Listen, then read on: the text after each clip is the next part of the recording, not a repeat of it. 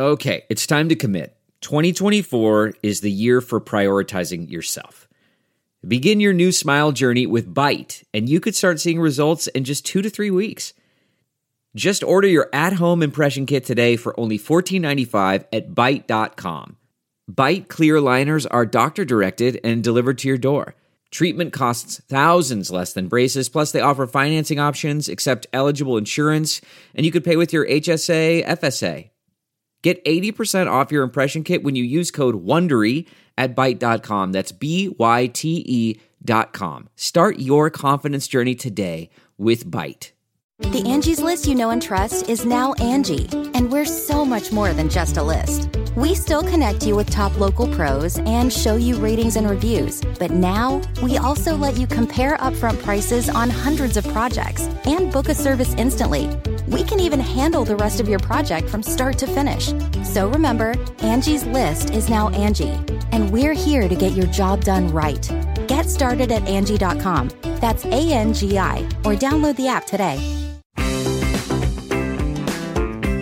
Hello, everyone, and welcome to Here for the Right Reasons, Us Weekly's Bachelor podcast. I am your host, Sarah Herron, and we are back for another news breakdown. Um, you know, things have been a little quiet after Matt James' season wrapped up a couple days ago, weeks ago at this point, but there is always something to talk about in Bachelor Nation. It's the gift that keeps on giving. And I'm just going to give you a little bit of a rundown on some of the stuff I've learned about Katie's future potential contestants and what's happening there. And of course, a Chris Harrison update, you guys. Chris Harrison has been laying pretty low in Texas over the last couple weeks after he went on Good Morning America and kind of gave his little spiel about what he's been up to and that he wants to come back to the show. Obviously, since then, we learned that Tayshia and Kaitlyn will be hosting Katie's upcoming season of The Bachelorette, and Chris Harrison will not be involved. He has yet to publicly react to that, but we do know from Tayshia that she spoke to Chris and he was very kind and gracious to her. I know he's also close friends with Kaitlyn Bristowe. so I'm sure he has nothing against them, but I think is probably frustrated that he is not have has not been involved with the upcoming season. And that was kind of confirmed when he hired a lawyer. So, a source close to Us Weekly recently confirmed that Chris Harrison hired Bryan J. Freedman, and he is the same lawyer who represented Gabrielle Union after she was let go from America's Got Talent after one season and came for NBC. So, if you are unfamiliar with what happened with Gabrielle Union, it's kind of interesting because it gives us a little bit of insight into what Chris Harrison might be trying to do because he has not spoken out about this yet, but sources close to him have confirmed to us and to page six and a few other outlets that he did indeed hire this lawyer. So, Gabrielle Union was released by NBC in November 2019 after speaking out about the problematic racist incidents on the set of America's Got Talent. In June 2020, she filed an official harassment complaint against the producers of the show over her treatment. They announced in September 2020 that they reached an amicable resolution to the case.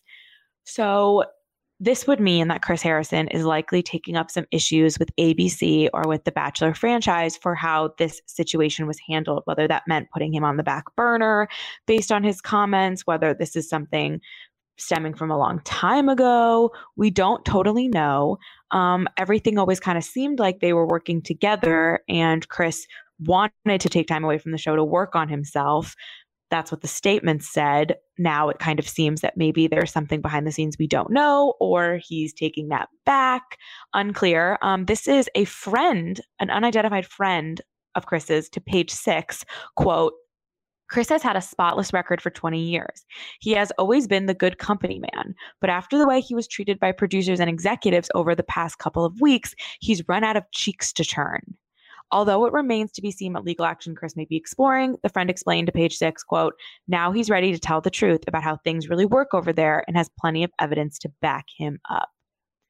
I mean, this is interesting. I am very intrigued by what's going to come out about this because obviously it will be public. I mean, the Gabrielle Union stuff, there's plenty of reports of things claims she made about Simon Cowell and about the um, kind of microaggressions that were directed at her as the only black woman on the show.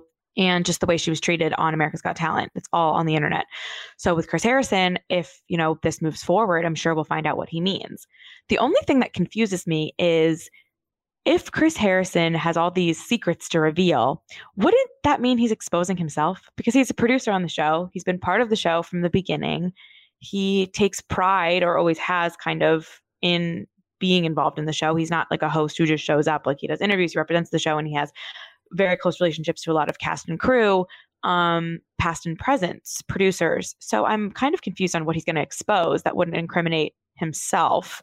Um, maybe it's something to do with Mike Fleiss, the creator of the show. He's got some sketchy headlines about him. Look it up. Maybe it has something to do with other producers. Maybe it all just stems from something that happened, conversations about his future on the show when this whole Rachel Lindsay extra interview played out. We will keep you updated. I am determined to find out what is going on. He has since been spotted back in Los Angeles. So, him and Lauren Zima, his girlfriend who works Entertainment Tonight, who has not posted any Bachelor content, by the way. I she still works entertainment tonight, but I don't think she's covering the show at all, which is kind of interesting. She was like their go-to Bachelor beat person, and ever since this played out, she has not done her YouTube show or posted about it at all on social media. Really posted about on social media at all. Now they're back in LA. So he's getting paparazzied. I think it's probably only a matter of time before we hear from Chris Harrison again because he's been pretty quiet. Besides this lawyer who again is through like sources and stuff. Um, Bachelor in Paradise update. Us Weekly caught up with Grant Kemp. If you don't remember him, he was on JoJo's season of The Bachelorette. Then he was on season three, I believe, of Bachelor in Paradise, where he got engaged to Lace. And they got those tattoos of Grace, their couple name, which you guys never forget when Grant and Lace in Mexico went and got tattoos that said Grace for their couple name after knowing each other for about two days on Bachelor in Paradise. I mean, that was primetime television. This is what we need to bring back. We need fun, ridiculous, silly moments like this. I wonder if they still have the tattoos. I don't know if our reporter asked. If I ever have a chance to talk to Grant, that will be the first thing I ask him. What is the update of the tattoo? But I'm bringing this up only because he spilled a little bit of tea saying that, quote, the producers actually asked me to go on Bachelor in Paradise again a couple of weeks ago. I said no.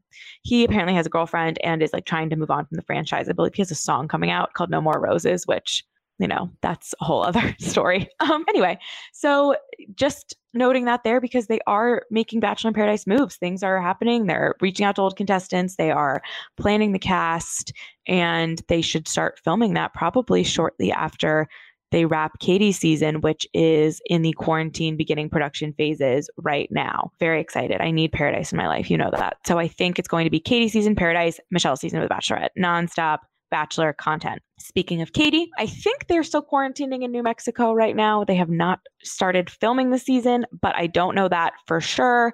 Um, the names of the potential contestants, 34 of them, came out last week. There's a full list on usmagazine.com with pictures and their ages and where they're from.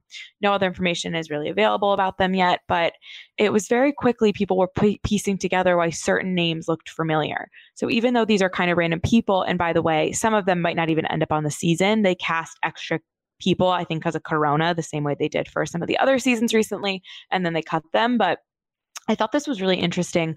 One of the contestants, Andrew S., who's 26 from Illinois, is Clay's cousin.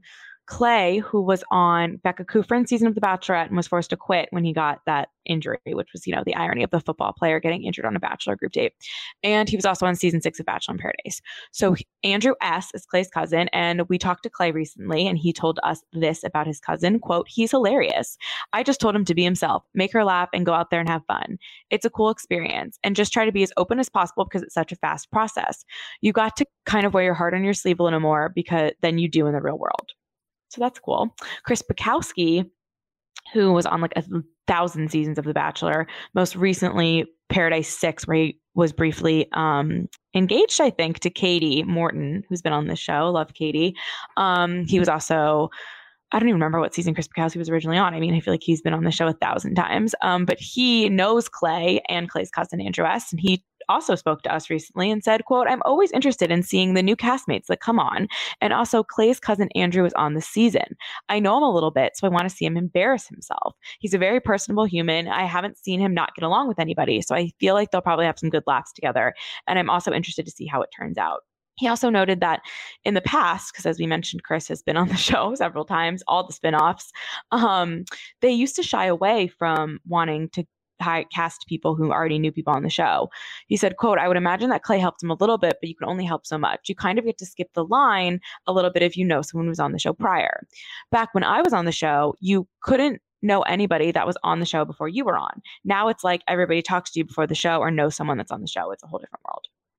Somebody else you remember Ed from the most recent season of The Bachelorette, the Tayshia Clare season? He is friends with Joshua, another potential contestant, a 25 year old from Pembroke Pines, Florida. They have pictures partying together last year in Florida. They're both 25, both from Florida. Another interesting note Brandon knows Blake Moynes. Um, Blake Moynes on this podcast. He was also on Clare and Tayshia's season. They are both from Canada and they follow each other on Instagram and I guess have posted together as well. So that's three different contestants who are friends or related to other Bachelor people. Kind of interesting. I, I the casting of it all intrigues me and I thought that was good to note.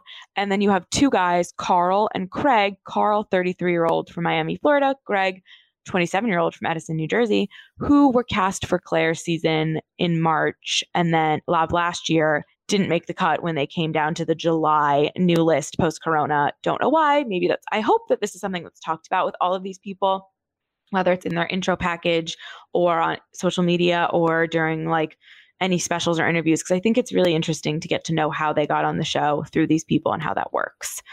Um, other Bachelor contestants. There's a few that are from New Jersey that I have some mutual and common friends with. So I'm really hoping they make it on the show and we can get some more information about these people as the season plays out. Again, there's 34 names.